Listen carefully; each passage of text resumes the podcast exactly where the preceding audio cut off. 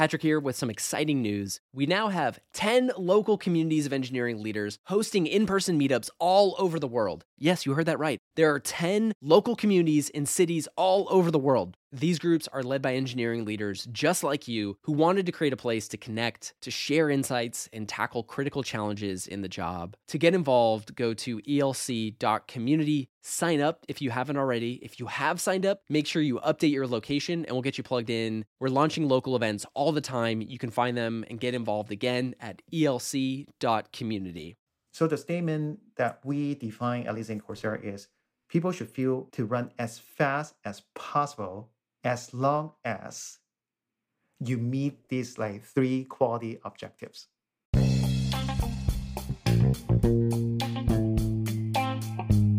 Hello and welcome to the Engineering Leadership Podcast brought to you by ELC, the engineering leadership community.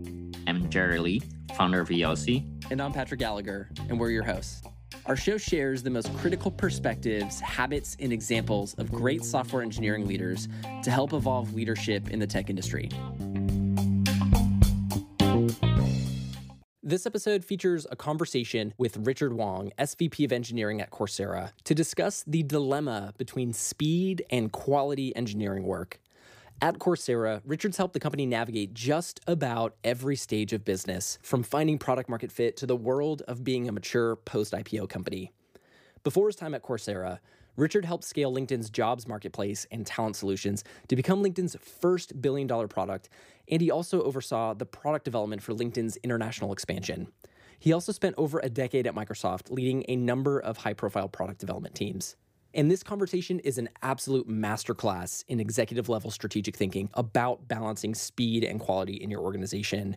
We cover how the dilemma of speed and quality evolves as a company scales, how to balance building new features and fixing quality issues, internal and external signals to help you determine your priorities, plus how to avoid over engineering and gain alignment from your executive team. Enjoy our conversation with Richard Wong. So, first off, an official welcome to the show, Richard. Thanks so much for joining us on the podcast. All right. Thank you, Patrick and Jerry. Thank you for inviting me to be here. So, to, to kick us off, our community asks us all the time in a lot of different conversations that we have the big question of how do I navigate speed versus quality? And this comes from people from all different levels of the company. And what makes this conversation special with you, Richard, is your experience with Coursera. As they say in, in something like baseball, you've pretty much covered all of the bases from going from zero to one to finding product market fit to scaling to recently IPOing. Uh, and so throughout all of these stages, you've had to navigate sort of the shifting dilemma between speed versus quality, which is very, very tricky for people. And so we've planned to talk about a couple of those different phases. So to begin, I was wondering if you could share a story maybe that captures this dilemma for you. Is there a specific moment or a conversation from your time at Coursera that has embodied this dilemma for you? And can you tell us that story? Yeah, absolutely. So first of all, thank you. Uh, this is a great question. I wouldn't say that like speed and quality they are diametrically opposite to each other. In fact, for many companies, it's part of a job description as engineering leaders to design an organization, a process, or system that allows to move both speed and quality at the same time. But from time to time, as the business evolves, we may be falling behind on one side and we need to shift the balance to the other side. I often think about engineering or engineering processes is like designing a traffic system. So think about a typical traffic system that when you actually go to El Camino Real or on 101, they designed the system to try to optimize for two things, right? Number one is to maximize the amount of traffic flow on the street, right? So everybody can get to their final destinations with minimal disruptions. But you also want to make sure there's a certain level of safety, right? So maybe the traffic can move very fast, but you don't want everybody dies, right? At the intersection, they, they collide with each other. This is pretty much what happens in the engineering organization. On traffic system, you define a set of rules on like you drive on the right side of the road, you flash your signals before you turn, and you move when the light is green and stop when it's red. In engineering, you do the same thing, except the type of design is slightly different. So you have design review, code review, unit testing, setting SLA for your services. That's what we call kind of processes here. But even in the real world, the traffic system is not static, right? So think about this, right? If there's a city, if you actually live in a town with only a couple hundred people, there's seldom there's any cars on the street. Usually, the amount of regulations or restrictions are pretty limited, right? Many of the intersections probably are uncontrolled. There's no speed limit. Why? Because in that kind of settings, I mean, the stick is really low in terms of like, the chance that you cause an accident that has like big damage to anyone. That is the same thing, I think, for an early stage company. That when I joined Coursera, Coursera was a Series B company. We were much smaller than where we are today. At that point, what you basically do is just you want to run fast. You allow people to go into different directions and try to figure out as much as possible on you know what is needed by our customers. In fact, the reality is like 90% of the startups they run out of money before they get the right idea. Or even for successful startups, right? 90% of the ideas don't work out on the first trial. So you better not to spend too much energy or time thinking about scaling or building a perfect product to start with because most of these ideas will get thrown away but you'll know that when things change right over time when your town becomes more populated at some point it becomes san francisco or new york city then you have a much more limitations right? You have a stop sign you have traffic lights every 100 yards.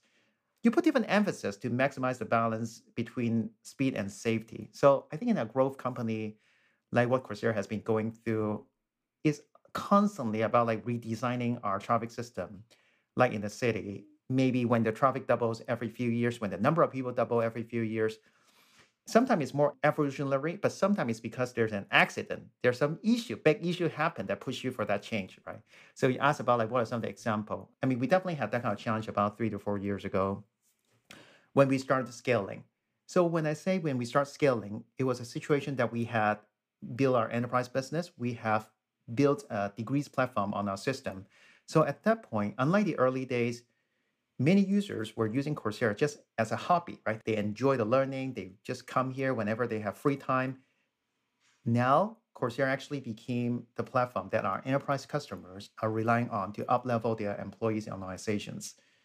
And universities are putting degrees on our platform and final exams on our platform it was a turning point for us. Now these customers, they have much higher expectation on our product functionalities and qualities.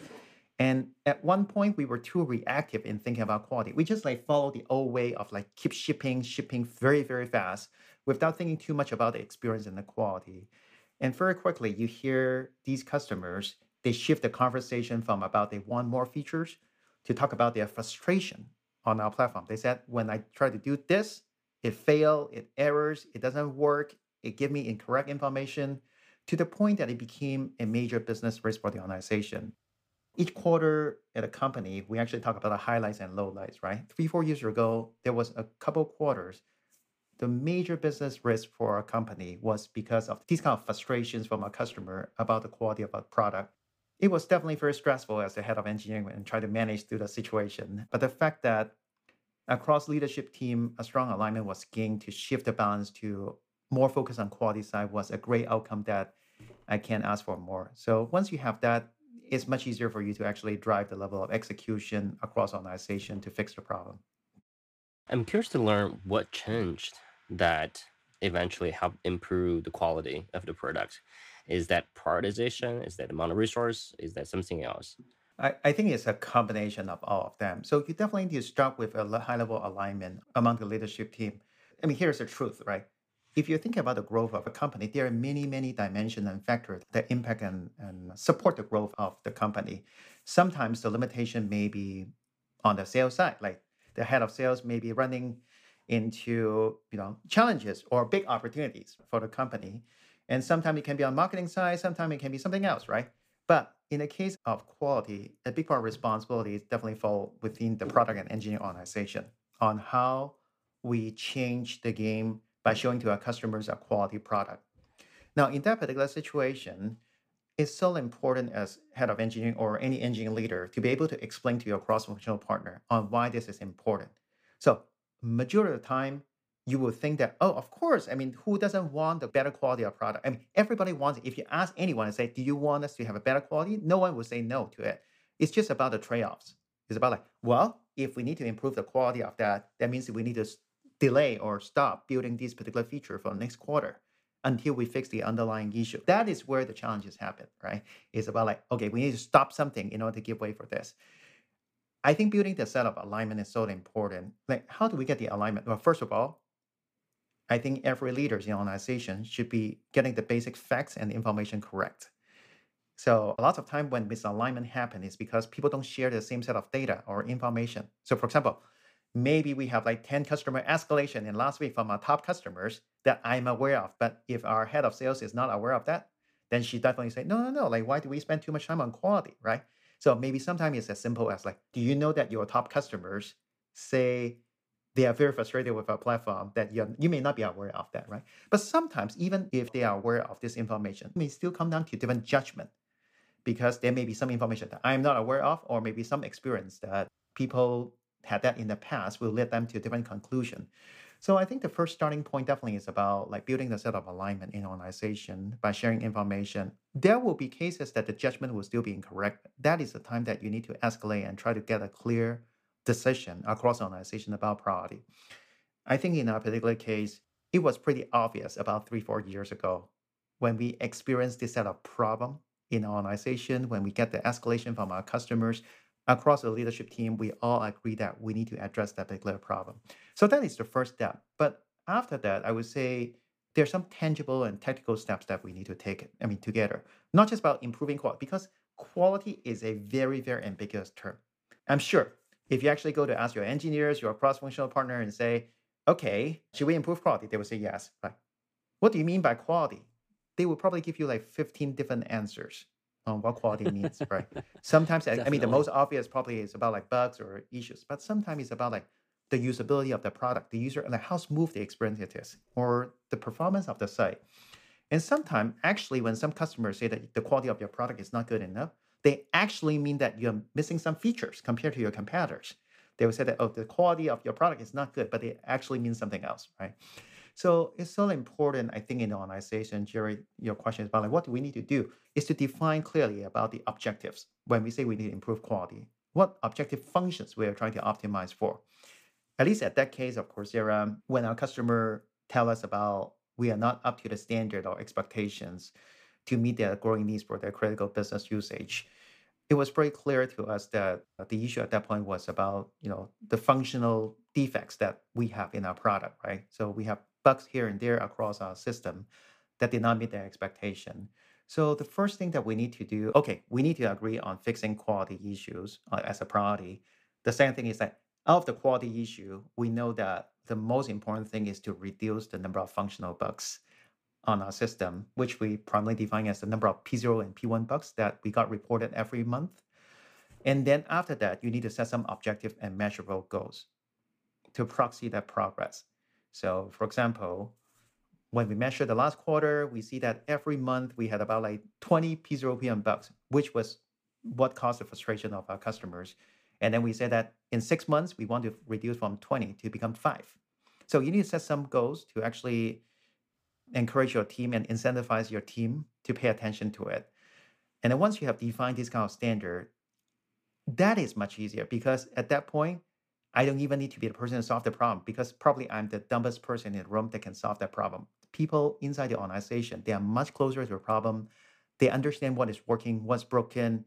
They will come up with creative solution, whether it's about changing processes or changing technology to do that. And of course, I think throughout that, that process, we need to inspect every single thing. Like we set up a test organization, we build test framework, we have postmortem meeting, we have retrospective meeting every week to review all these bugs. But those are secondary. Once you have that kind of system and structure, even if you have a system that does not work on, on the first trial, your team of engineers and leaders will be able to quickly find new solutions to address those issues. So what I hear is first you have to have the information parity across different teams to have a common understanding of what quality really means. And then it's the alignment of priority and later on the, the process that come into place that ensure people have something to hold on to so they iteratively improve. Yeah, so I would say that that is mostly my performance review, not the team's performance review on, on those numbers, so that I am super motivated to actually fix the problem.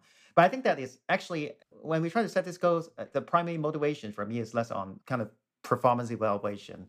We set business goals for our company. We talk about number of users, we talk about revenue, we talk about renewal, we talk about utilizations for our product. If this is something important, then we talk about it. This is something that we talk about in all hands meeting. This is something that we talk about in team meetings. And this is something that not just I hold myself accountable. Like I publish that in my OKRs in the company and say that we need to hit these kind of goals. But I also ask my peers and say that, do you want me to hit this goal? That go back to the point about the alignment, right? Like I want to hear from you clearly about like whether this is the most important thing that you want me to accomplish and help the growth of the business, right? Head of sales, head of marketing. Tell me if this is something that you really believe that we should be fixing. If yes, I think it's clear, like we need to work together and try to drive to that outcome. But if I'm talking about this in all hands meeting, every single meeting that we have, and I pay attention to these numbers, I think very quickly people throughout the organization, they'll understand the criticality of this problem. And then they will be self-motivated to try to drive and find solutions for that. So that's how I see it. So it takes time and repetition to have people really understand the importance of quality as a leader. The patience or the willingness to repeat is important to ensure that the message is delivered, especially the, the team is large. Yeah, I think that applies to pretty much any changes in an organization, right? So organization has inertia they have been following certain set of rules and processes. I mean, go back to that traffic system, right? If you're driving down the road every single day to the same destinations, you probably have developed some habits on how you navigate around this stop sign or red lights, or you kind of master your way to actually achieve your destination based on that set of rules. But if all of a sudden you detour, you change the way how you know you drive on the road and you have a slightly different directions, it will take a while for people to get used to that. And sometimes people get frustrated because they don't know whether that detour will lead them to the final destination. They get frustrated because probably their job gets slowed down, at least for a period of time, right? They have no idea if this is going to be better for them. So it's so important for us as leaders, whenever we drive any changes, whether it's about like pushing for speed or whether it's pushing for quality, we need to constantly to, to radiate that positive energy to the organization, explain to them why this is important, and also show them progress. I think when people see their work translate into progress, translate into result, and there are quick wins, I think it's much easier for people to continue to commit and push for you know further progress in there. One observation I had in the past, I mean, my own experience is that sometimes when customers or users have a lot of complaints about the quality of a product, it's actually a good thing because it just motivates people to do better and can be a trigger for a major change that it would otherwise hard to convince people to make. What's your take on that? Oh, I absolutely agree with that. I think that is still my bias as well. For any engineering organization, for any you know highly talented engineers, they take pride on what they achieve every engineers they said that i want to build a product that lots of people want to use. I want to build a high quality product. There's a lot of craftsmanship put in place. It's highly scalable highly functional best performance. I mean this is all true. We all want to achieve that.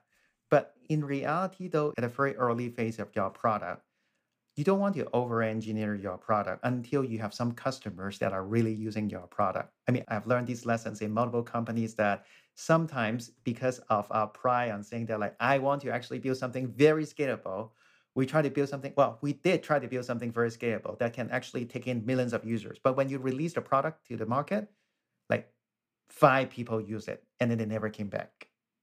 It happened to all of us before.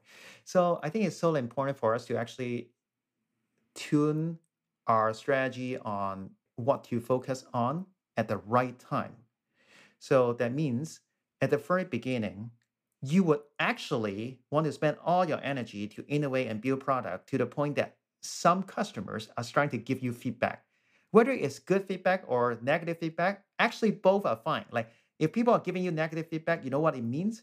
They basically say that, wow, I really think that your product is trying to solve a problem that I'm experiencing or I'm facing. That's why I'm willing to use your product. And when I try to use your product, I ran into these kind of issues that I really hope that you can fix it for me so that I can continue to use your product. That's actually what it means by that. The truth is that if your product does not provide value, well, you don't even start. I mean, all of us probably get a lot of spam email every day. Like we don't dare to even look at that and try the product to start with. Or sometimes after we try the product, we know that it does not even solve the problem. Like it's not remotely solving the problem that I'm facing. Are you going to provide feedback to them? No, like you just say ignore it forever right? You're not going to use that product again. So getting some feedback from your customer is actually a good sign. I will always choose this path and say we build something, our customers want it. They tell us something that we are not doing good enough. I'm not saying that I enjoy actually building a crappy product. I'm saying that I enjoy building a product that our customers they say that you need to do a better job so that we really spend time on building it and meet their expectations. So that is still the primary bias I have. Now, even at Coursera, we have iterated through from the very beginning, from the zero to one phase. Now we are still growing. I would not say IPO is, is a final milestone. We still have many, many years ahead of us to continue to advance our mission, to actually build a great product to serve much more users. We're still trying many new things to get us to 10x or 100 times, right, in terms of the reach of our customers and, and our learners. I think in many, many cases, I still bias towards pushing out new functionality and product and optimize for speed, as long as we meet some basic expectation of the quality of the users. Well, I just had a follow up question for how you formulate sort of that shared understanding of, of what is that basic expectation, because I think some of the dilemmas that different engineering leaders have shared with us is there's tension at different levels where some either frontline managers or, or maybe director level managers are sort of seeing signals for we need to optimize for quality or as defined as like you know removing features bugs creating consistent user experiences. Then you have executive teams that are optimizing for you know how do we build new features and, and roll out these new things in new lines of business. And so there seems to be a mismatch in terms of the the consciousness for how you should make decisions. And so I just would love to learn how you can help bridge the gap and create that shared sense of understanding for what that basic level of expectation is. You know, I think this is a great question. I think there are short-term things and long-term things. So let me explain the long-term thing first, right? At some point, I think the executive team and the leadership need to achieve the trust relationship between different functional leaders and saying that like, okay, if you are head of marketing, then I trust that you are doing the right set of things to run the marketing events or business or methodology. Like I can provide some input and feedback to you based on what I know, what I see, what I observe, right? But I think I have to trust that the process, the investment over there on their marketing systems is the right thing. It's approximately the right thing. And you're doing the best thing that is possible for the company. So it would be the same on the engineering side. You need to get to the point as engineering leader one of the most critical responsibility it's not just about like driving execution right it's actually to represent your engineering team and gain the trust from your ceo and your peers and saying that richard you are mostly making the right decisions for the company and to the point that they don't need to spend too much time to evaluate your decision every single time they basically say okay seems that you're delivering your product you're driving business driving technology innovation but you're also addressing a lot of the basic you know technical debt or quality issues or architecture issues. Over time, that's how you establish a system that allows you to have some freedom to make that adjustment within your team, right? The people that are most familiar with that technology problem is people sitting in your team, your engineers, your engineering leaders in your team. So they probably will be able to make the best judgment about the level of investment. But you want to set the relationship to the level that you have that freedom to actually drive that level of change without frequently get questioned or challenged on that level of decision. So this is long term that every engineering leader they should strive for this. Now, short term, how do you actually get to kind of that reconciliation? I don't think there's a, a, a magical formula that to actually get us to that outcome. It would be so great if there was a magic formula. Yeah, I think the first thing is well, I almost think about like improving quality is like building product. How do you think about building product? You set some goals and then you try to iterate towards that goals. And then when you achieve that sometimes it works and sometimes it doesn't work and then you evolve and change over time but you just need to set a clear expectation i think to you know people around in the organization about what we are trying to accomplish as an organization go back to the example i was talking about. I think the first starting point is not agreeing on whether we need to have a test team or whether we have a test automation or whether we have you know unit testing. That is not the things that people need to agree on. People need to agree on how does success look like at the end. If people cannot agree on how the success look like, then they will never agree on the methodology.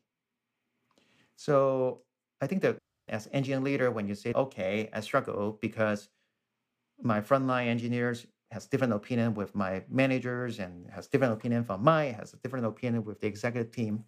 Maybe the first thing that you should do is actually put a stick on the ground and say that when we solve this problem, this is how this is going to look like.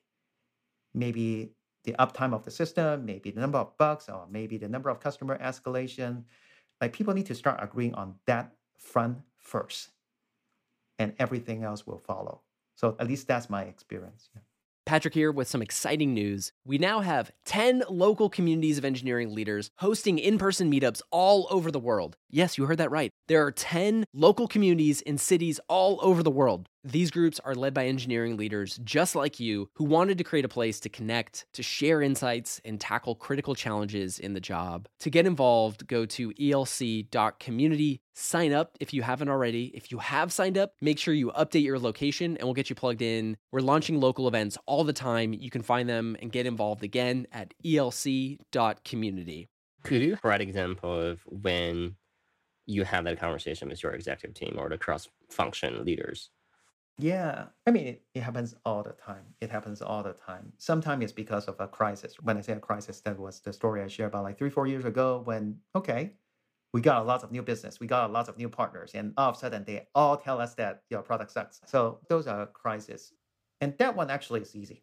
Even without me actually telling my CEO about this, he actually will come to me because you know what? This escalation email goes to him. A customer actually send him email and say that like we don't want to use your product unless you fix the problem, right?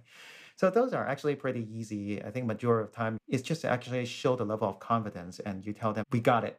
I understand the criticality of that. Give us three months of time. And these are some things that I'm going to do. And you will be able to see that kind of outcome. I think it's really to project the set of confidence and your will to address the problem that will mitigate a lot of the issues. Of course, you have to deliver at the end, but I, am pretty confident about that part uh, in my organization. I think the more challenging part is about when there's no clear crisis.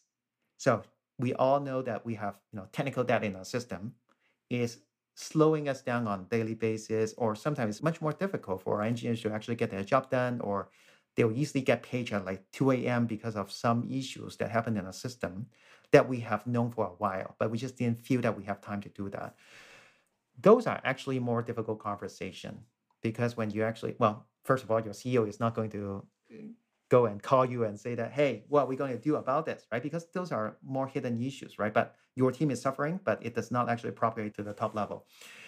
My conversation actually primarily with my product leaders at that point is if you think about quality planning, what we do is about like you lay out a set of business and product priorities on what each team need to deliver to kind of achieve their business goals. I mean, that is a pretty typical process, right? Every quarter we set some goals and say we do project A, B, C, D, and at the end we'll have like five percent more revenue or users or something like that. And then we do a pretty rigorous prioritization. Of course, the product managers have very big influence on that priority within that list because they understand the need of customer, they understand business strategy, and engineers will provide input and tell them how easy, how difficult it is to do, and some alternative suggestions, right?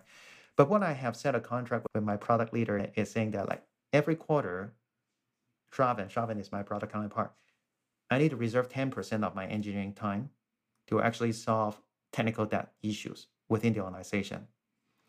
Don't even ask me what the project is. We will definitely make good use of the time and we will definitely show some good result like coming from the engineers about the kind of problem they can solve in the organization. I think that really actually empowers our team, having that level of trust and agreement with him and with the rest of the product organization. It allowed the engineering organization to really focus on saying that, okay, how do we best utilize this 10% of time to solve whether it's a productivity issues or bugs or on-call issues. And I think that's the way that we drive it. So of course, there are sometimes there are give and take, right? In some quarter, maybe that 10% will become 8% because there are some major deliverables that we need to hit for partners and learner and customers. But there are also a period of time that the product team, they may be still thinking about a longer term project. So the engineers will have a little bit more space. So they will expand that 10% to 15% of time. So over time, you establish some trust and system in the organization that will help you to manage that, not as like ongoing every two weeks you need to talk to your product person about like i need to improve this system. But there's an ongoing contract like one time that empowers both product and engineering to maximize for their productivity and maximize for their experience while developing the product. That's really valuable to know. I believe that 10% baseline agreement not only give you freedom on the engineering side to work on things that you feel important but also to a certain extent prevent the other side of problem that focus too much on quality. You actually over engineering the, the, the problem, which transition to my next question is that how do you prevent people spending too much time optimizing for quality. This is not easy.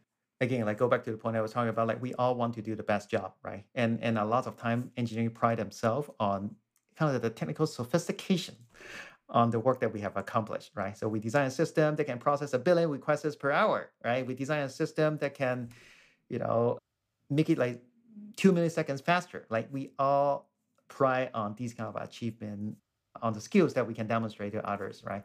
So one of the most important thing that I want to help my engineers is if we achieve that kind of results, if we complete this project, who will care about this? Like if the answer is not users, it's not our learners, it does not mean that we should not do that. But that should be the first question that we ask is about like, okay, are there technical improvement or architecture improvement that will bring actual benefit to our user and customer? So you talk like Jerry asked about performance. Sometimes performance is very meaningful. Like for example, we have over three quarters of our users are coming from outside of the United States. Today, I think if people have like good broadband connections within United States, I think the performance is very, very good. I would say we've done a pretty good job on optimizing for that part of the stack. But if people is sitting half a globe away, they're sitting in Asia or maybe in India or in China or other countries that is half a globe away from us, I think the performance is not that great. When the performance is not that great, uh, that's where engineering sophistication or improvement of optimizing for the extra one second and two seconds becomes very important. That's what we've been working on actually for the last six months or so is to improve the performance for international users. So that is a perfect combination to say that good engineering challenge, but also solve a very key business problem. So that's the best combination of that. So what we want to remind people is let's not try to solve like as much as possible. Let's be very careful on trying to solve a technically challenging problem without clear benefits to the user and the organization, except that it is cool. It does happen. I'm guilty of that. A lot of time I just like throw this idea to the team about like, well, let's rewrite this, let's try to improve this, let's build this cool system. So I have to remind myself and ask, like create a culture organization. People ask about like, what is the benefit to the user? What is the benefit to our business? Right. That should be the starting point for people to be able to answer. And you know, I think over time, once you have asked this question enough, it train our people to identify what are the top priorities that we want to focus on. That's the best combination between these two space. I I have a strong bias on the concept of not reinventing the wheel at Coursera. So there are something that we need to invent. We need to innovate. That is the problem. Like let's go back to our mission on empowering people to use education, the learning experience to transform their life. That is an area that we want to invent and innovate a lot. But we don't want to spend too much time on innovating on let's build our own file systems. Let's build our own database. Let's build our own application framework, right? These are kind of things that solve the problem in the industry we should leverage the open source community or even contribute to the open source community to get to the best solution uh, without spending time on just like making incremental improvement or reinventing something internally. Oftentimes, those are over engineering and it does not bring any benefit to our users and our customer, nor the organization itself you very vividly described the moment that was really clear for Coursera to need to focus on, on quality and, and resolve customer issues. How does that conversation change within the different stages of a company? Are there other sort of maybe not obvious signals, but signals people can look out for that indicate you need to shift more on on rapidly building features or shift more to quality? Are there certain things that you're looking out for as an engineering leader that are helping you build a sense of direction for where you should be taking the organization? I think there are two types of signals, right? One is the external signals, the other is internal. So, I mean, I, I talk quite a bit about the external signals. I mean, the best way to actually can tell is if you're not getting any feedback from your customers, don't even try to improve quality because nobody is using your product, right? Try to build a product that works, that people want to use it to start with.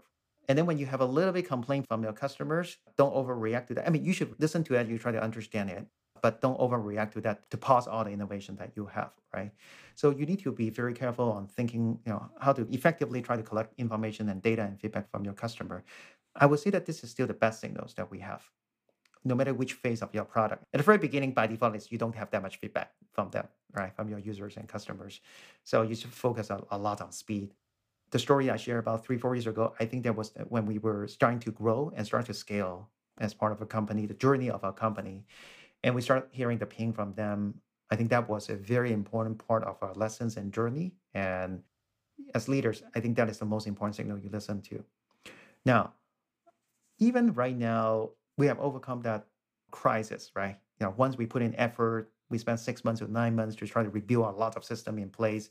And then conversation went back between our customers and us went to something else, right? No longer is about the frustration with the platform quality. So it actually provide you some feedback mechanism about like, okay, the balance is now rich. You need to pay attention or shift the, the, the focus to slightly different ratio. It's not something that you stop, right? Once you actually reach this stage, you need to maintain the status quo. At least the, the bar is now here and you need to maintain it. And you constantly calibrate to see whether you're still on the right path, right, at that point. But internally, I mean, there are a lot of things that you can hear from your own employees. When I talk about own employees, engineers definitely is our own employees, but you know, my starting point actually will be talking to our customer support team. I enjoy actually talking to our customer support specialists and try to understand about how much they enjoy their job or hate their job. They are very talented people and they have a lot of passion about it. But they hate their job when they constantly hearing, you know, someone call them or email them and talk about how frustrated they have with a product on a particular issue that they have reported to the engineering team, but nothing has been done to it. Again, like they really want to help a company to be successful, but sometimes they get frustrated about like, okay, many people complain about it, nothing is done. Richard, is there something that you can do about it? So people inside the customer support, they are probably closest to our users they are consumer users, enterprise customer, they probably will be able to reach out to your CEO and talk directly to your CEO and to me, right, to represent their company. But a lot of the consumers, they probably do not have the same way to actually provide feedback. A lot of times they file a ticket or they actually call the customer support. So this is also a very good signals for you to actually understand about their frustration or how they feel about the product. The other thing that I like to do in the organization is this is actually based on some of my experience I had many, many years ago when I was in Microsoft long time ago. We built this enterprise product. I work on this product called Active Directory, which is in Windows. We were building a new tools that is supposed to help the customer to solve certain problems on adding machines to the Active Directory. We thought we built it very, very well. We thought it's so easy to use internally. I mean, we have some debates on what is the best way to do that, but everyone felt that we did a fantastic job. And you know what? We actually put this product into a research section session and then we actually invite some of these like experienced active directory administrator to come and try to see like let's perform this task using this new tool that we built and we record the session on how they do it. And we see that they struggle in achieving and accomplishing the task. And at that moment all the engineers do not debate anymore about like how awesome the features that we have built was. People just say that let's file a P0 bug and go and fix the issue because our users, even the experienced administrator, could not figure out how to use this new functionality. So I think that that experience actually taught me a lot of things. Sometimes you can look at the number of bugs, you can theoretically debate whether something is good or bad, but nothing is better than like seeing how your user uses product and show it to your engineers. I don't think any engineers will feel proud when they see this kind of situation. So it's also a good way to inspire uh, our engineers to you know get some signals and see whether their product is is an awesome product or something that needs to be improved. It's a really powerful perspective to share for how to inspire your engineers and sort of light that fire and create that sense of motivation and momentum to solve that type of problem. I, I had another question, Richard, because I think one of the, the unique perspectives is you sort of have the whole long tail history of Coursera through a couple different phases. And so I was just curious like how the speed versus quality conversation has changed in the maybe the post IPO stage. I know you mentioned earlier that the fundamentals of it haven't necessarily changed, but I was wondering if there are any sort of nuances or or details for how the conversation might be different or how you all maybe arrive at those priorities now at this stage of the company. I, I think it's probably less related to whether we are a public company or not a public company. I think it's just a matter of scale. A certain scale, you need to try to focus on different types of things because the the opportunities and the risks associated with business evolves over time, right? But over time, as the company scale, you need to think about different aspects of quality, right? So again, quality has many different meanings. Sometimes people means bug, sometimes people means performance of the site. But security, privacy, those are a level of quality. Like that is where the customers actually look at that and see that whether you miss the basic expectation on the attributes of your product. Many customers, especially enterprise customers, they basically have very strict regulations or expectations on compliance standards that you have achieved or guarantee on certain level of like protections of their data. So as the company becomes bigger and bigger, some new dimensions will come out.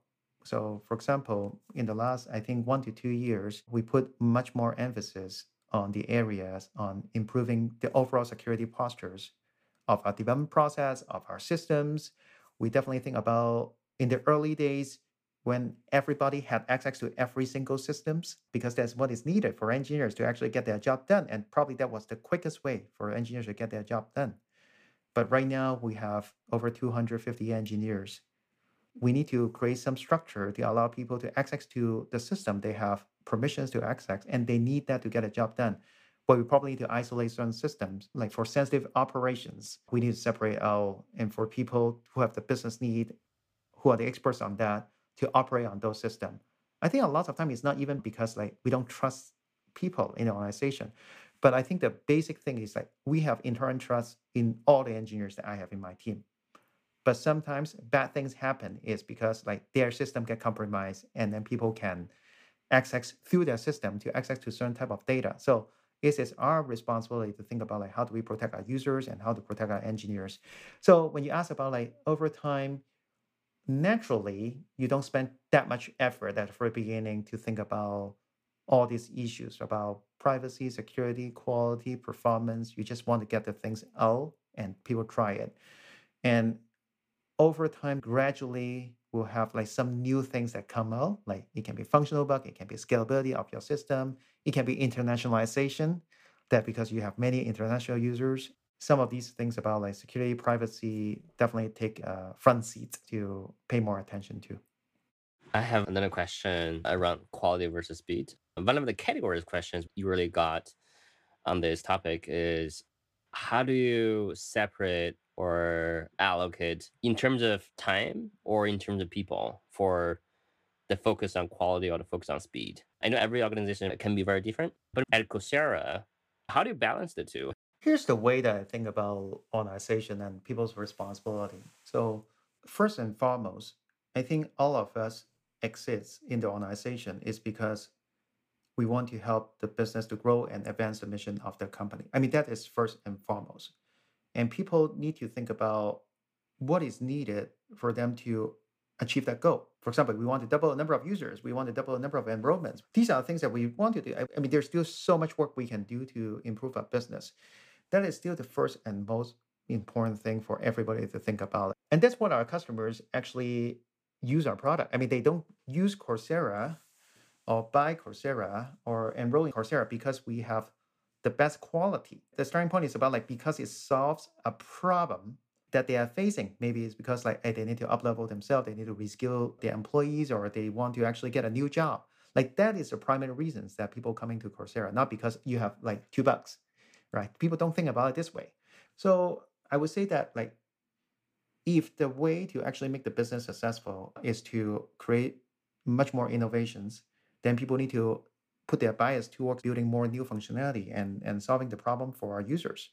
But there are times that we know that the fundamental blocker is because our customers and users are frustrated, our learners are frustrated with our systems.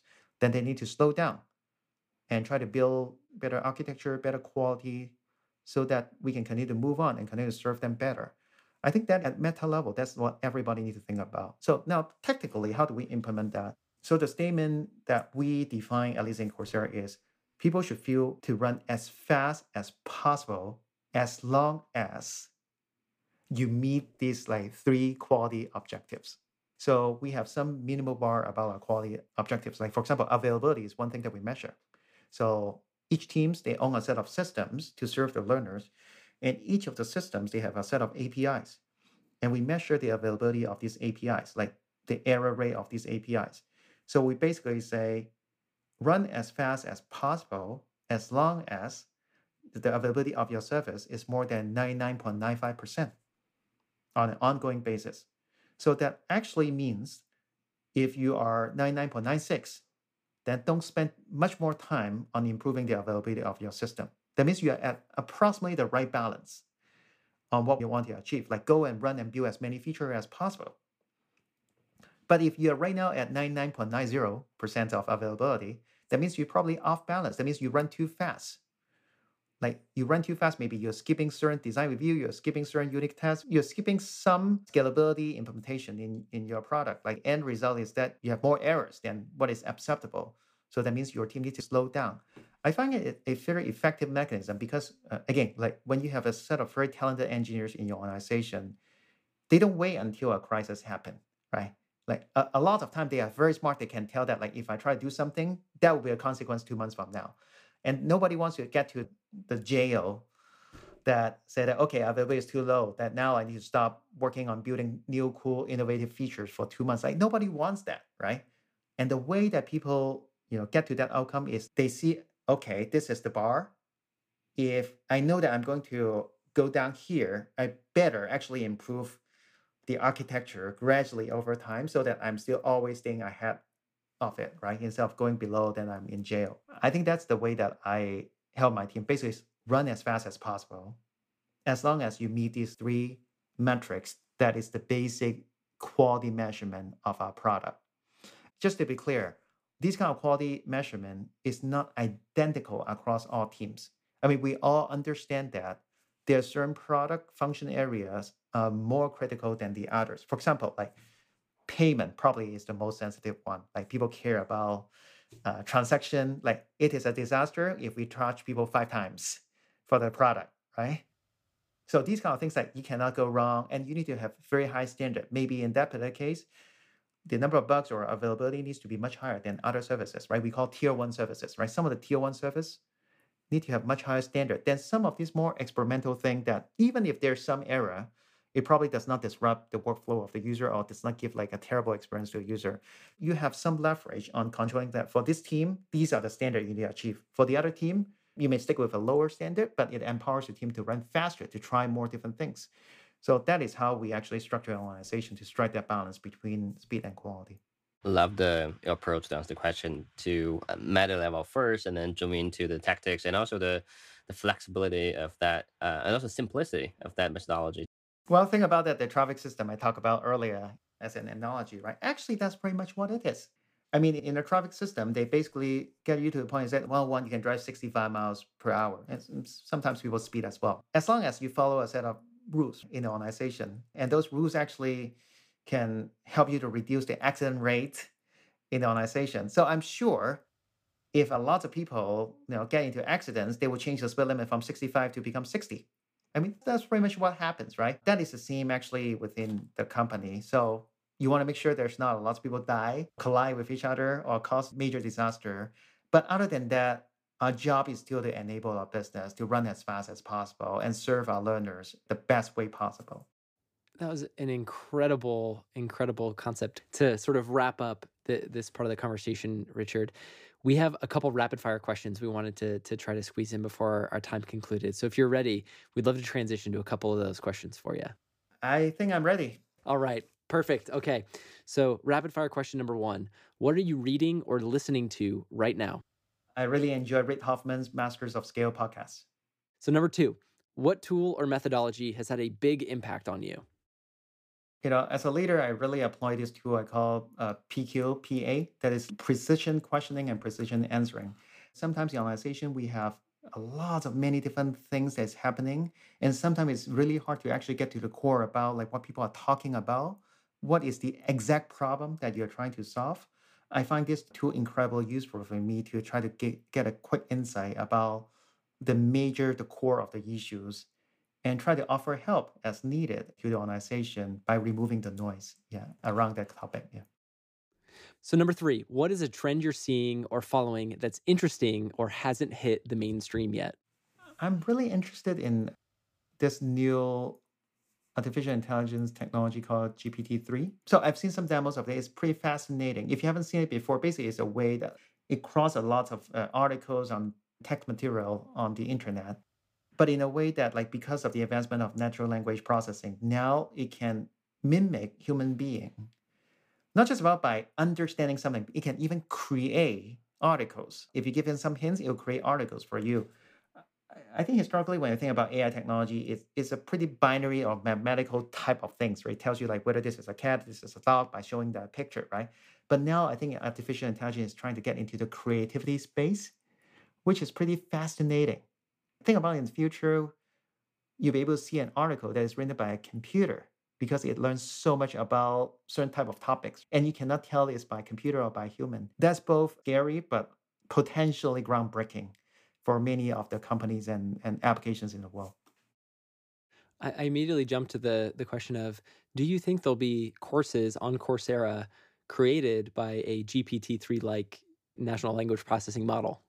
Not in the near future but i don't know maybe like 10 years from now 20 years from now it may become possible yeah that is going to be fascinating. Wow. Yeah. Okay. Question number four What's your favorite, most powerful question to ask or be asked? I like to ask these few questions all the time. So the first question I usually ask when people talk about a topic and the particular solutions, I always try to ground myself by saying, what are we trying to accomplish with this? You'll be surprised on how many times uh, many of us, or including myself, fail to answer these very simple questions many of us are, are trained to be problem solvers, especially like engineers. Like you have gone through that every single day. You're trying to solve a lot of problems every single day. And then we enjoy tackling interesting challenges. But at the same time, I think sometimes we can easily fall in the trap of finding a very sophisticated solution, but without clearly defining what the problems that we are trying to solve. I just like to ask this question about what are we trying to accomplish with that? How would success look like if we actually do it well? I think it often reset the conversation to really stick on like, does it solve the problem versus like, is it a cool solution? That's great. Final question, Richard. Is there a quote or mantra that you live by, or a quote that's resonating with you right now? Yeah, so uh, this is actually coming from. Uh, so I used to work for LinkedIn, and our CEO Jeff Weiner, I think he always talked about this concept as I act like an owner. I think this is still something that I still took it to heart after many years, even though I don't work at the company anymore. I feel that one of the major transition points for my leadership uh, and leadership style was by internalizing this statement. So I was a manager even before, you know, I, I heard about this statement or internalize it. But a lot of time, I think, in perspective about working in a job is there's a job description, there's an expectation of what you do within that job. But there are always a lot of things that is not in your job description that as a leader, you need to take responsibility on trying to solve that problem. And many times before you actually take that leap and actually change your mindset, a lot of time when problem happens, you think about like, well, there's a problem in the process. So someone else should fix it because someone else created the problem. Or there's a problem in that technology. Then we'll say, well, Team B should be working on that to solve that problem. I'll just wait for Team B to actually get this done. Well, majority of time, actually, it's true that like we need someone else to actually help us to solve the problem. Once I internalize this message, the question start from me is always start from myself is about what can I do about it? Is there something I can do about it? When I say something I can do about it, does not mean that I go and change the code immediately myself, right? Maybe sometimes as simple as let me figure out how do I describe this problem to tell the stakeholders about under what situation I experience this problem, and what may be my potential recommendation on how to solve that problem. So I think making yourself to feel like an owner to a problem makes a huge difference on your perspective and really empowers like you and the rest of the organization to try their best and make this company, make this environment, make the culture, make your product much better than before. Richard, thank you so much for your time, your stories, and your insights. I know that Jerry and I both really appreciate it, and that our members, the the community, everybody listening to the podcast also really, really appreciates it. So thank you so much. Thank you for inviting me to be here. So I had a lot of fun. Thank you. Here's a quick recap of our takeaways from our conversation with Richard Wong. Our job as engineering leaders is to design and optimize a process or system that allows us to move both speed and quality at the same time. The challenge is the opportunities and risks with the business evolve over time. So speed and quality can fall out of balance, and at different scales, we need to focus on different things. In fast growth companies, you need to constantly redesign your system to address those changing priorities. How do you know if you need to shift your priorities? Listen to your customers for when their feedback shifts between we want more features to I am frustrated with the platform. When things are out of balance, changing your company's focus on speed or quality starts by creating high level alignment on priorities with the leadership team. Most often, no one's going to tell you they don't want more quality. So, to create alignment, you need to make sure that everyone is operating from the same set of facts. Communicate the trade offs you have to make when you change focus, especially the activities or the deliverables that will need to stop. A common trap here is when everyone is operating with different definitions of what quality is. So make sure that you're operating with clear definitions and understanding. After you have alignment, clearly define your objectives and the objective functions that you're optimizing for. Once you've identified the issue that you want to prioritize, now you build the new system and structure and set goals around it. Then you think through the process and inspect each element of the problem. Set up a test organization, build a test framework, conduct postmortems and retrospectives. Throughout this change, your role as a leader is to radiate positivity and explain why this change is important and to show progress to your teams because people are motivated by progress.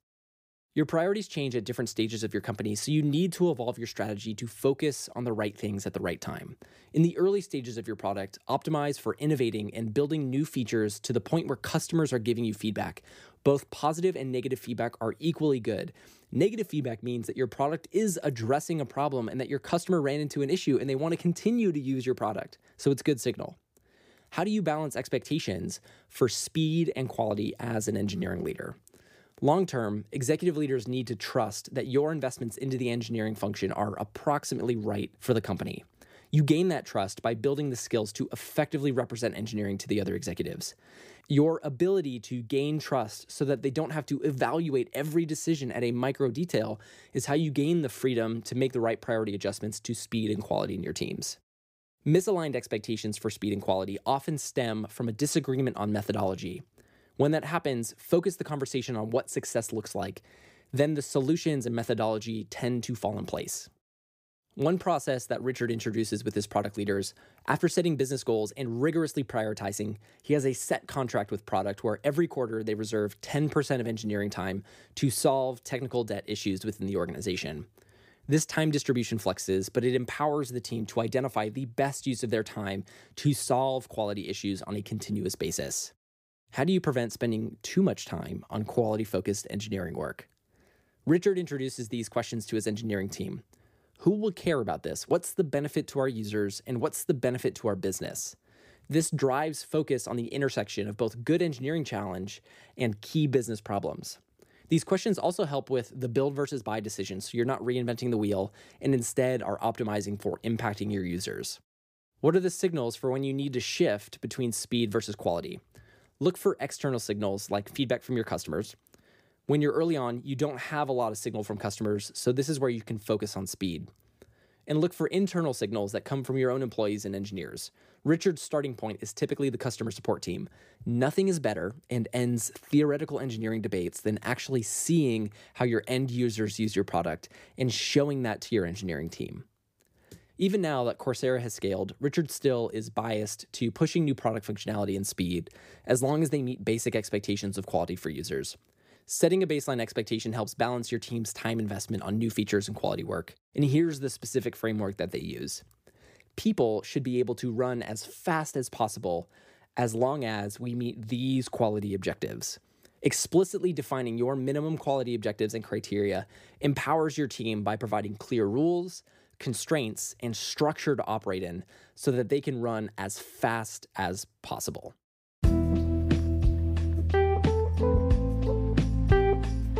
We'd like to give a special thanks to Mesmer, the exclusive accessibility partner of the Engineering Leadership Podcast. Mesmer's AI bots automate mobile app accessibility testing to ensure your app is always accessible to everybody.